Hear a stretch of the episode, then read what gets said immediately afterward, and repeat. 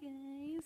Um, I like the way that Art said it that Kyle and Stephanie were supposed to go to Arizona to see uh, Kyle's mom, and Jack had other plans. So they're home, but they're resting. So much deserved. So, um, when Kyle asked me to preach today, um, he gave me the option of two different scriptures, two different themes that he had in mind. And the one that I chose, before I get too much into it, um, was about chaos. And I thought, hey, I am pretty knowledgeable about chaos. If you've ever heard any of my stories, um, I think I have some pretty good input on that. So it's a wonder our family can get through one day in one piece, but we're still standing. So um, I was really drawn to this subject for a few reasons. Um, the first reason is because. Um, you know, in the past when I've preached, I, I always say, I, I, you will never hear me speak on any subject that does not speak to me on an intimate and personal uh, level because what like what's the point? So another reason why i was drawn to this subject is because as a mother of three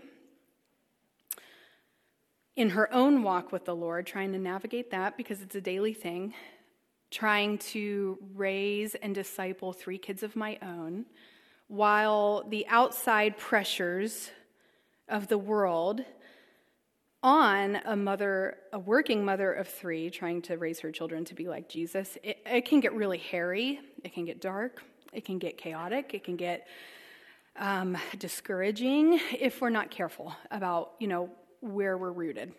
And so um, today we're going to talk about chaos and God and how God can work with like literally nothing and he can turn it into something beautiful and wonderful and useful for the kingdom. Um, and by the end of you know this next half hour or so, my prayer is that if anybody in this room is going through a chaotic or disordered or dark time or for the rest of us in this room who in no time will experience the you know the disorder and the chaos and the dark time that we fully know in the midst of all of that where god is and what he's doing um, so, without further ado, I'd love to pray. Father, thank you so much for um, the words that you have given me. You know that I have struggled and struggled and struggled over this message, and I think it's because you have something to say. And so, God, I thank you that you're going to hide me behind the shadow of your cross, that when people see me, they only see you. When they hear me, they only hear you, and that we would look more like you by the end of this day. In your name we pray. Amen. So we're going to be in Genesis 1. It's very easy to find, um, it's in the front of your Bible. And we're starting at the very, very, very beginning of Genesis. Why am I having such a hard time finding it? I just said it was easy. Okay. In the beginning, oh, I'm also going to be reading from New Living Translation and the message. If you don't have the message, a lot of it will be on the screen, but this is NLT. In the beginning, God created the heavens and the earth. The earth was formless and empty, and darkness covered the deep waters. And the Spirit of God was hovering over the surface of the waters. And God said, Let there be light, and there was light. And God saw that the light was good. Then he separated the light from the darkness. God called the light day, and the darkness night. And evening passed, and morning came, marking the first day. These scriptures that we just read are probably the most famous words that were ever written down on paper. You go into the streets and you ask anybody, what is Genesis 1 about? And I would, I think I'm fair in saying that probably at least 50% of people would at least have some concept that it's about the creation. These scriptures are also amongst some of the most polarizing scriptures, words that have ever been written down. Um, you know, it always kind of is a cause for debate. Was it divine creation? Was it the Big Bang? Was it divine creation through the Big Bang? Was it truly done in seven days? Like, how has God existed forever? Wasn't there like a beginning? And so on and so forth. And it basically is because of this scripture that we have the division between church and state. It's because of this scripture that many atheists will tell you that they just cannot get past this first scripture. the first scripture in the entire Bible, and this is why it's so hard for people to believe. And so I'm not here to debate all of that. What I will say is that these words were written for the person who already believes. There's this beautiful transformation that happens when somebody has an encounter with Jesus and they step over the line of faith into a relationship with God. Something happens where this book becomes their very life. And it doesn't stop us from digging deep into really understanding what these words mean. It, it, yes, they become true and they become sure and they're trustworthy, but it surely does not stop us from asking questions. And that's okay. But it does make all of the words in this book are very like sustenance for life. And so, what you're going to under, have to understand is that when you are having a conversation with somebody who is not on the same page as you, Many times, if not every time, they are going to stay not on the same page with you. If you talk to somebody who has not stepped across the line of faith into a relationship with God, they're not going to line up with you. So, arguments and debates are not going to really help this situation. Even the Word of God does not constantly, you'll notice, does not constantly throughout the Bible try to prove that God is real. The Bible doesn't constantly try to prove that creation was real. Only God revealing himself to the hearts of people in the nothing short of miracle way that he does, has the power to change hearts and minds. So there's a little side note. Does that make sense? Okay, good. So, in the beginning, God created the heavens and the earth. The earth was formless and empty, and darkness covered the deep waters. Um, this first week of Advent is about hope. It's this thing's ruining my life right now. You see it? It's like this is just happening. On, let me just. This is really happening. Okay. All right. Let's get out of this. Talk amongst yourselves. I'm dying here. Oh.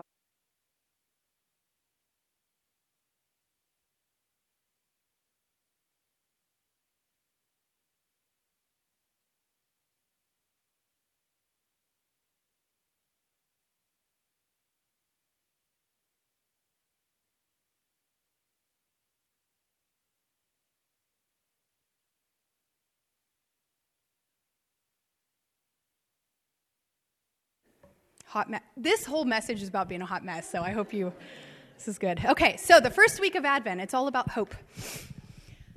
Advent, it's a season of waiting, it's believing in the invisible before we're able to see the end result. It's a time of prophecy. It's the waiting period. It's the quiet. And for a lot of people, this is the hardest part of our walk with God. Whether even, you know, for new Christians or for people who maybe are still on the fence about, you know, um, possibly beginning a relationship with the Lord, this can be the hardest part of the walk. Because inside of us, we have this feeling, um, this hope inside of us that God is who He says that He is, but we are in the waiting of seeing that come to light of making sense to us. And so, this is what the unformed earth kind of felt like before God turned on the lights. Even with the creation of the heavens and the earth, there was still like a ton of work that needed to be done. It wasn't the earth that we know it na- as now. The commentaries that I've read have used the words watery chaos and vague and undifferentiated, without form, confusion, emptiness. Those are just a couple of the words that have been used to describe this early earth. So it wasn't like nothing, it just was like a formless and empty something. But something that just didn't make a whole lot of sense. And that fact alone, the fact that we can't quite explain it, just reinforces the fact that it was just a big mess. And then that brought up the question for me why in the world would God create something so messy? And then it made me think okay, well, I ask this question like all the time. God, why am I the way that I am? Why have you created me this way? Why is it so hard to follow you? Why does my flesh never want to do what you have asked it to do?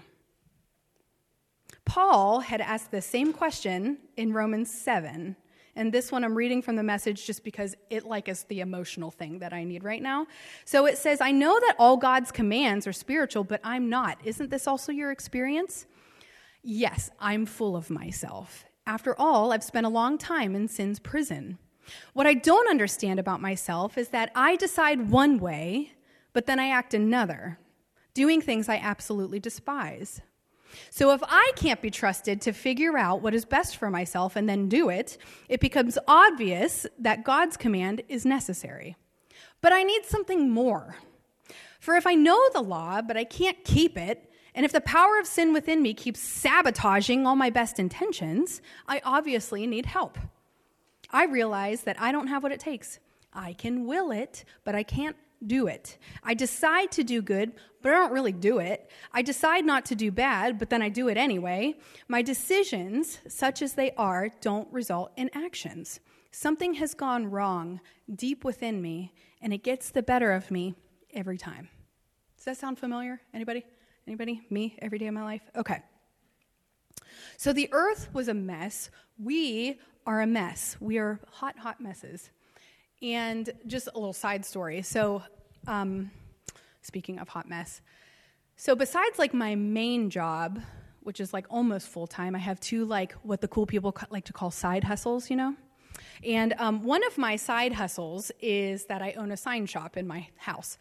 And a couple weeks ago, I um, was we I woke up in the morning. I had so many projects to do. One of them was to create a T-shirt for one of my friends. And so I the, we woke up. I grabbed the baby. We run downstairs and we get to work. And so I'm in the basement for probably four or five hours. And then you know I finish everything, get all my projects done. My friend comes over to pick up her shirt. She comes over, have a little chat, do our little exchange, and then she goes on her merry way, and then I go on my merry way. Well, afterwards, you know, I'm going through the house because my kids are born in a barn and I'm turning off every single light in the house because, you know, and this past summer I bought the world's biggest windows and my life savings is all gone because I wanted the, all the natural light that you could possibly want in a house. And so I'm going through the house, I'm turning off all the lights. I get into the bathroom and before I turn off the light, just get a little glimpse in the mirror and I nearly jumped out of my skin. Oh my gosh and it was me. But I probably hadn't showered in like three or four days. Listen, I have three kids, all right? I had makeup that was like crusted on my face. I was wearing an, like my husband's t shirt. I was wearing sweatpants. And so I get on my phone and I text her and I said, literally just looked at the first the mirror for the first time all morning and I cannot believe I let you, myself look like that. And I apologized, and she was very forgiving. But I, hot mess, you guys. Hot, hot mess. She was very forgiving. So, I don't know, I told you that.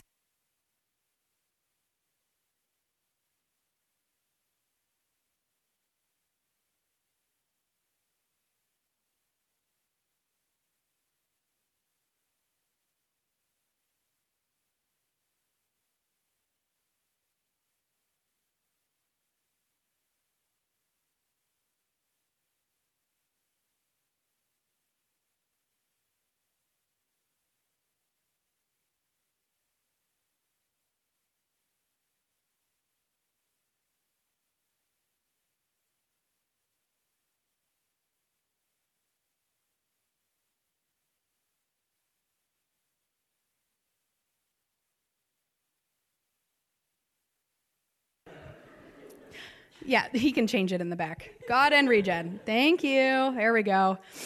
Thanks, Holden. Okay. Our lives, there it is, without the constant presence of Jesus is like the earth before there was light. It was chaos, it was confusion, and it was darkness. And we're a mess without him. We're a mess with him. Geez. We have all the good intentions that we could ever want, but like Paul said, we're in this sin prison. And so the first thing that I want to communicate is that God is fully aware of our mess. Because he's the one who created us, right? And so he is the one who spoke us into existence. It's no surprise that in his word it says, In this world, you're going to have a lot of trouble. He didn't create the trouble, he didn't create our problems, But it should not surprise us that in this life we're going to experience a little bit of chaos. And it should also not surprise us to know that He is very, very much so there in the midst of all of that. Because listen, you know, this scripture that we just read in Genesis 1, it's a pretty intense waiting period.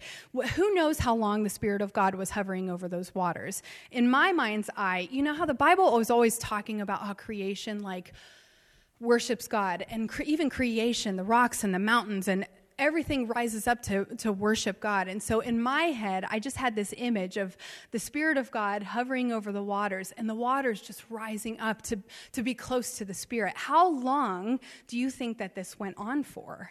And this is what the people felt for 400 years before Jesus made his appearance on the earth, between the Old Testament and the New Testament. 400 years of not being able to hear the voice of God. 400 years of spiritual darkness. And sure, there were prophecies that there was going to be this king coming, but nobody had any idea what to expect, when to expect it.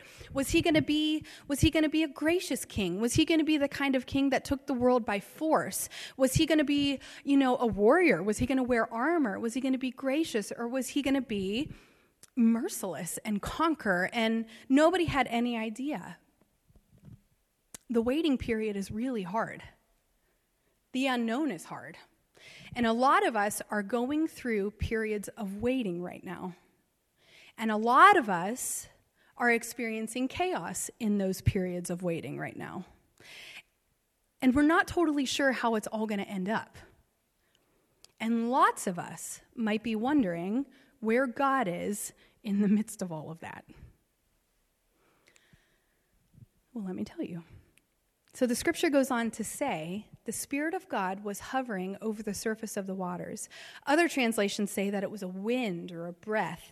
We see that the Spirit of God was sweeping over, hovering over, even brooding over the waters. And the Hebrew for this moved, hovered, brooded is the word rakaf. And it's only used one other time in the Bible, which is in Deuteronomy 32 11. And here we read how the Lord delivered his people, the people of Jacob, um, in their greatest time of need. It says, He found him, Jacob, in a desert land, in a barren, howling wilderness. He surrounded him, he instructed him, he guarded him as the apple of his eye. As an eagle stirs up its nest and hovers, rakafs, over its young, he spread his wings to catch them. He carried them on his pinions. The rest of the scripture says, The Lord alone led him, and no foreign God was with him. He made him ride on the heights of the land and fed him the produce of the field. He nourished him with honey from the rock and oil from the flinty crag. So when we read that the Spirit was hovering over these waters, we are reading about an insanely intimate act of God. It's, it's not like he's just like this fog that kind of rolls over the earth. It is the Spirit of God Himself spreading Himself over the waters, just like a mother bird would spread her wings over her babies, beat her wings to kind of encourage them to fly. Friar George Montague explains it this way.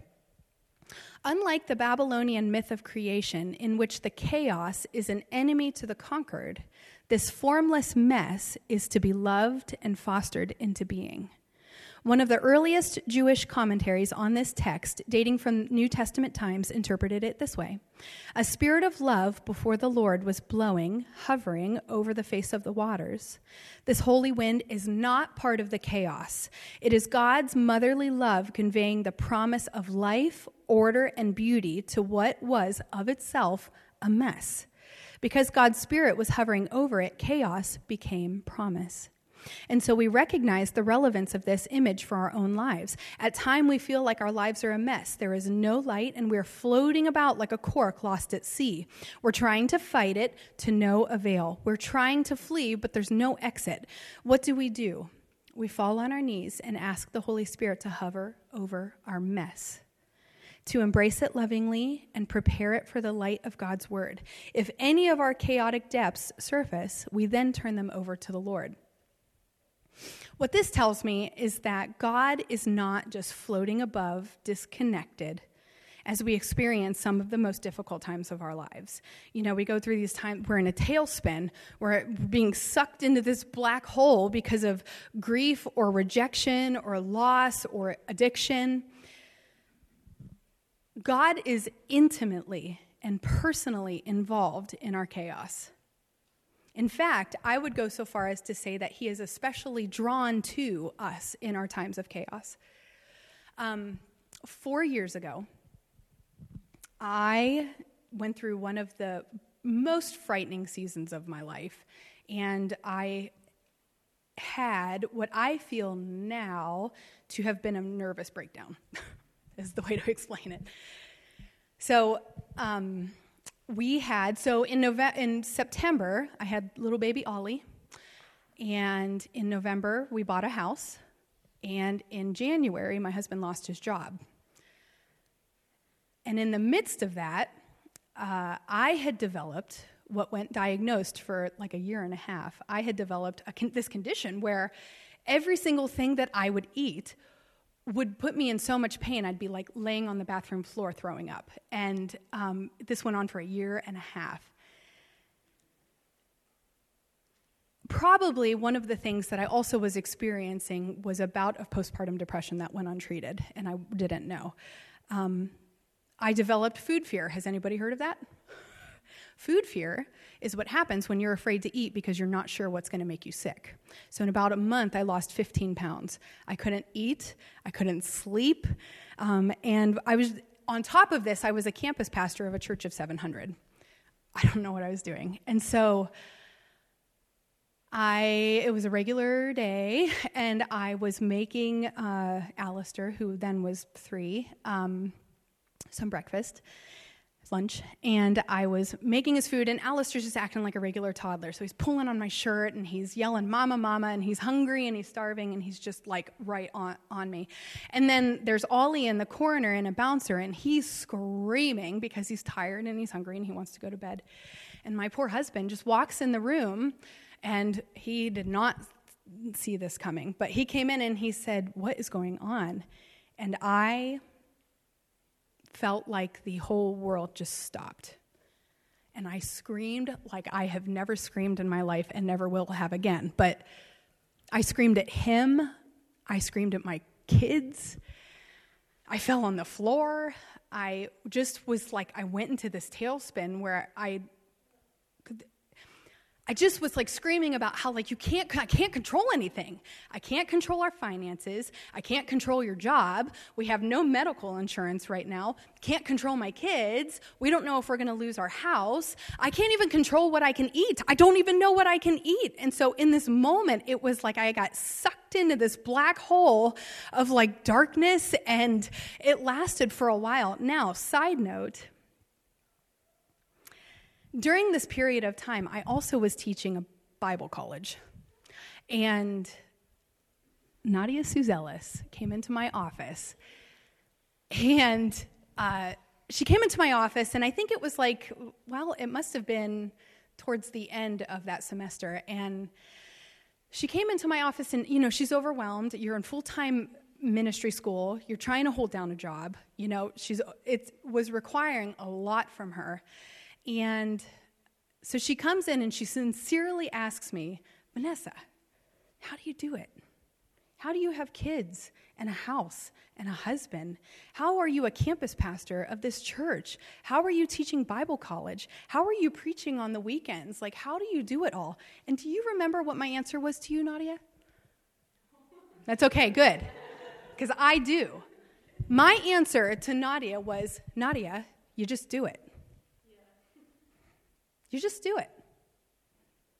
If I don't feed my kids, my kids don't eat.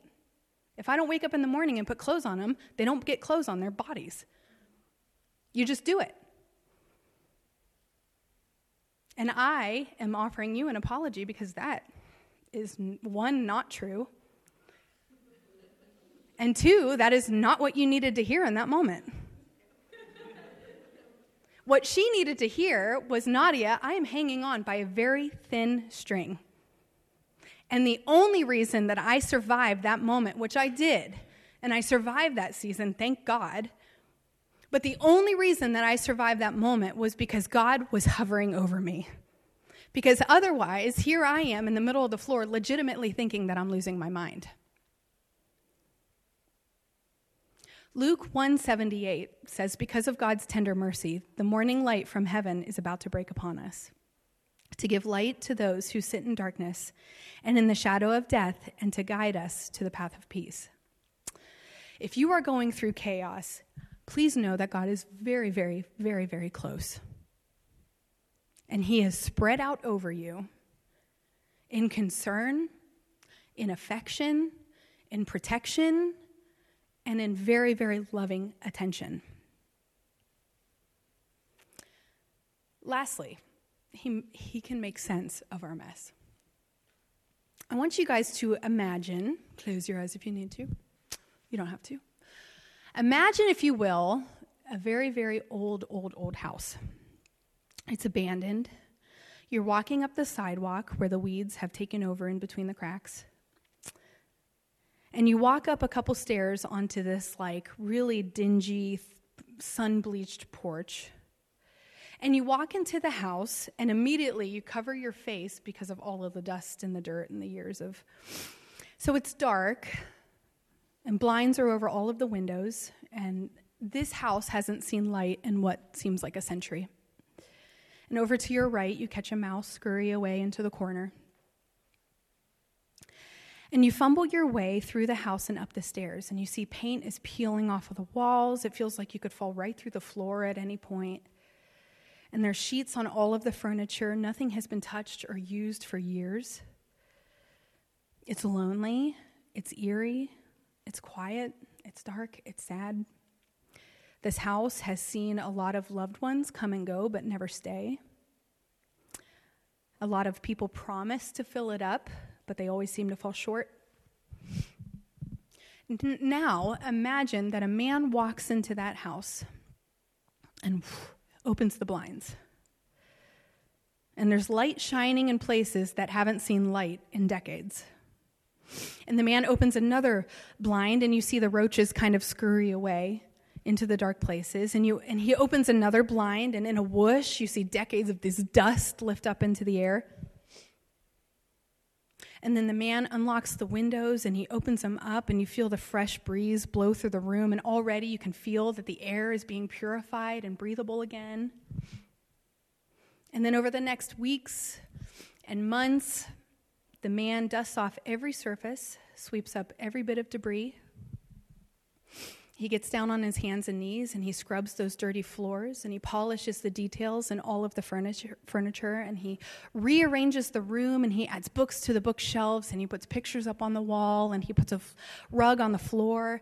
And he does this to every single room until, before you know it, this old abandoned house is now a place where someone can live. Without Jesus, our lives are like this house. They're formless, they're void, they're destructive, chaotic, confusing. Our lives without Him are just really dark. And our lives are like this house in need of this carpenter to come and renovate. And this house is groaning for someone to come and clean it up, to make it new, to make it useful and beautiful again.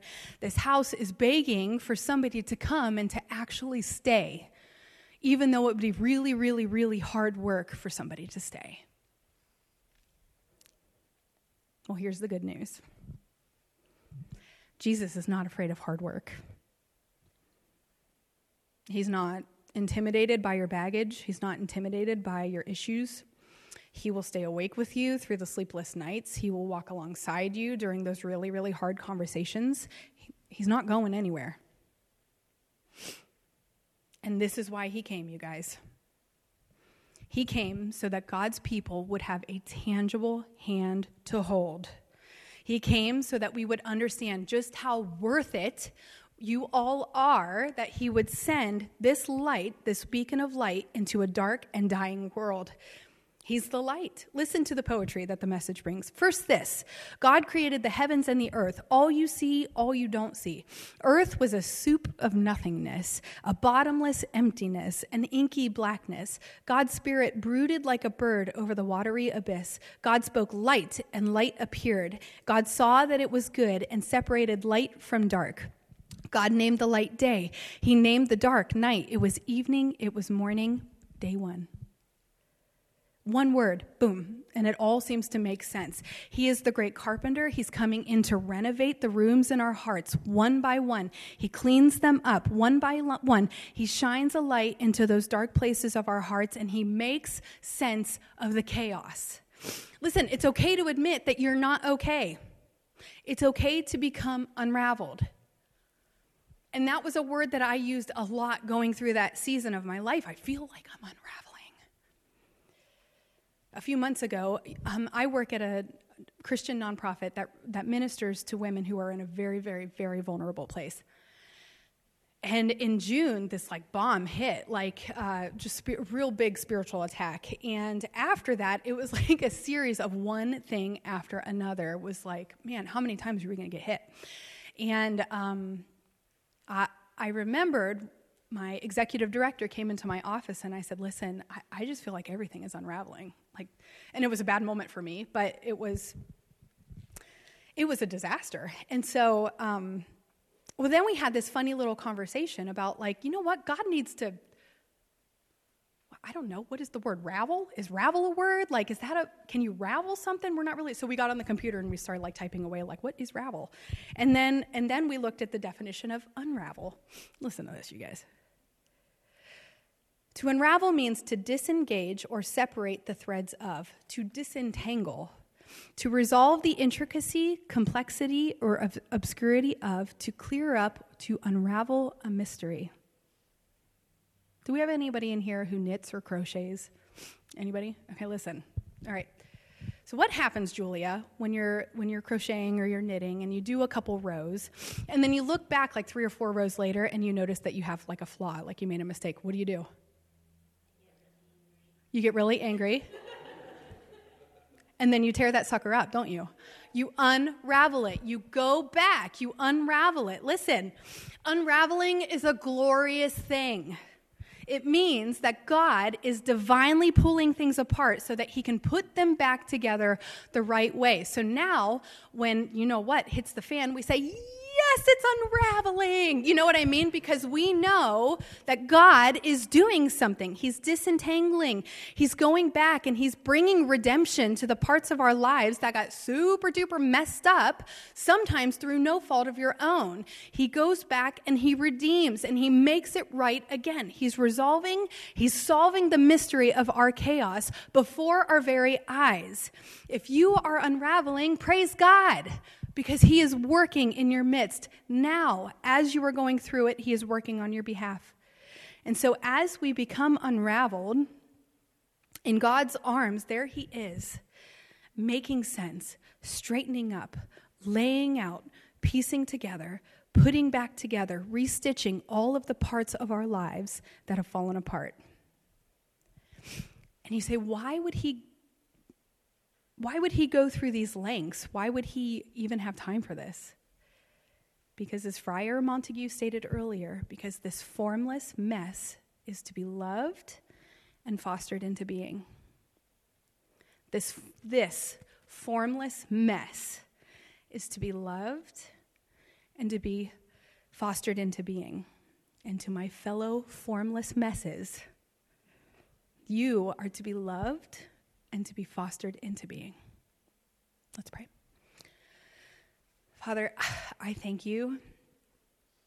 I thank you that you make something out of nothing. That when we hand you our big ball of yarn that has been bunched up and tangled up and knotted up. We hand it to you with arms outstretched, and there you are, disentangling and laying out and straightening out all the things that have made our lives a mess. And so, Father, I thank you for every person in this room who may be going through a time of unraveling, which might only be made worse by the holidays. My prayer is that they would look to the light that is Jesus and to see his hand at work. I thank you for your hovering. I thank you for your brooding over. I thank you for your the wind of your spirit constantly ever watchful of your children. Father, you're good. You're so good. And I thank you that even when we feel like the only person on the planet who is going through what we're going through, that you treat us like we are the only person who is going through what we're going through. Thank you for your attention. Thank you for your love. We bless you, Lord.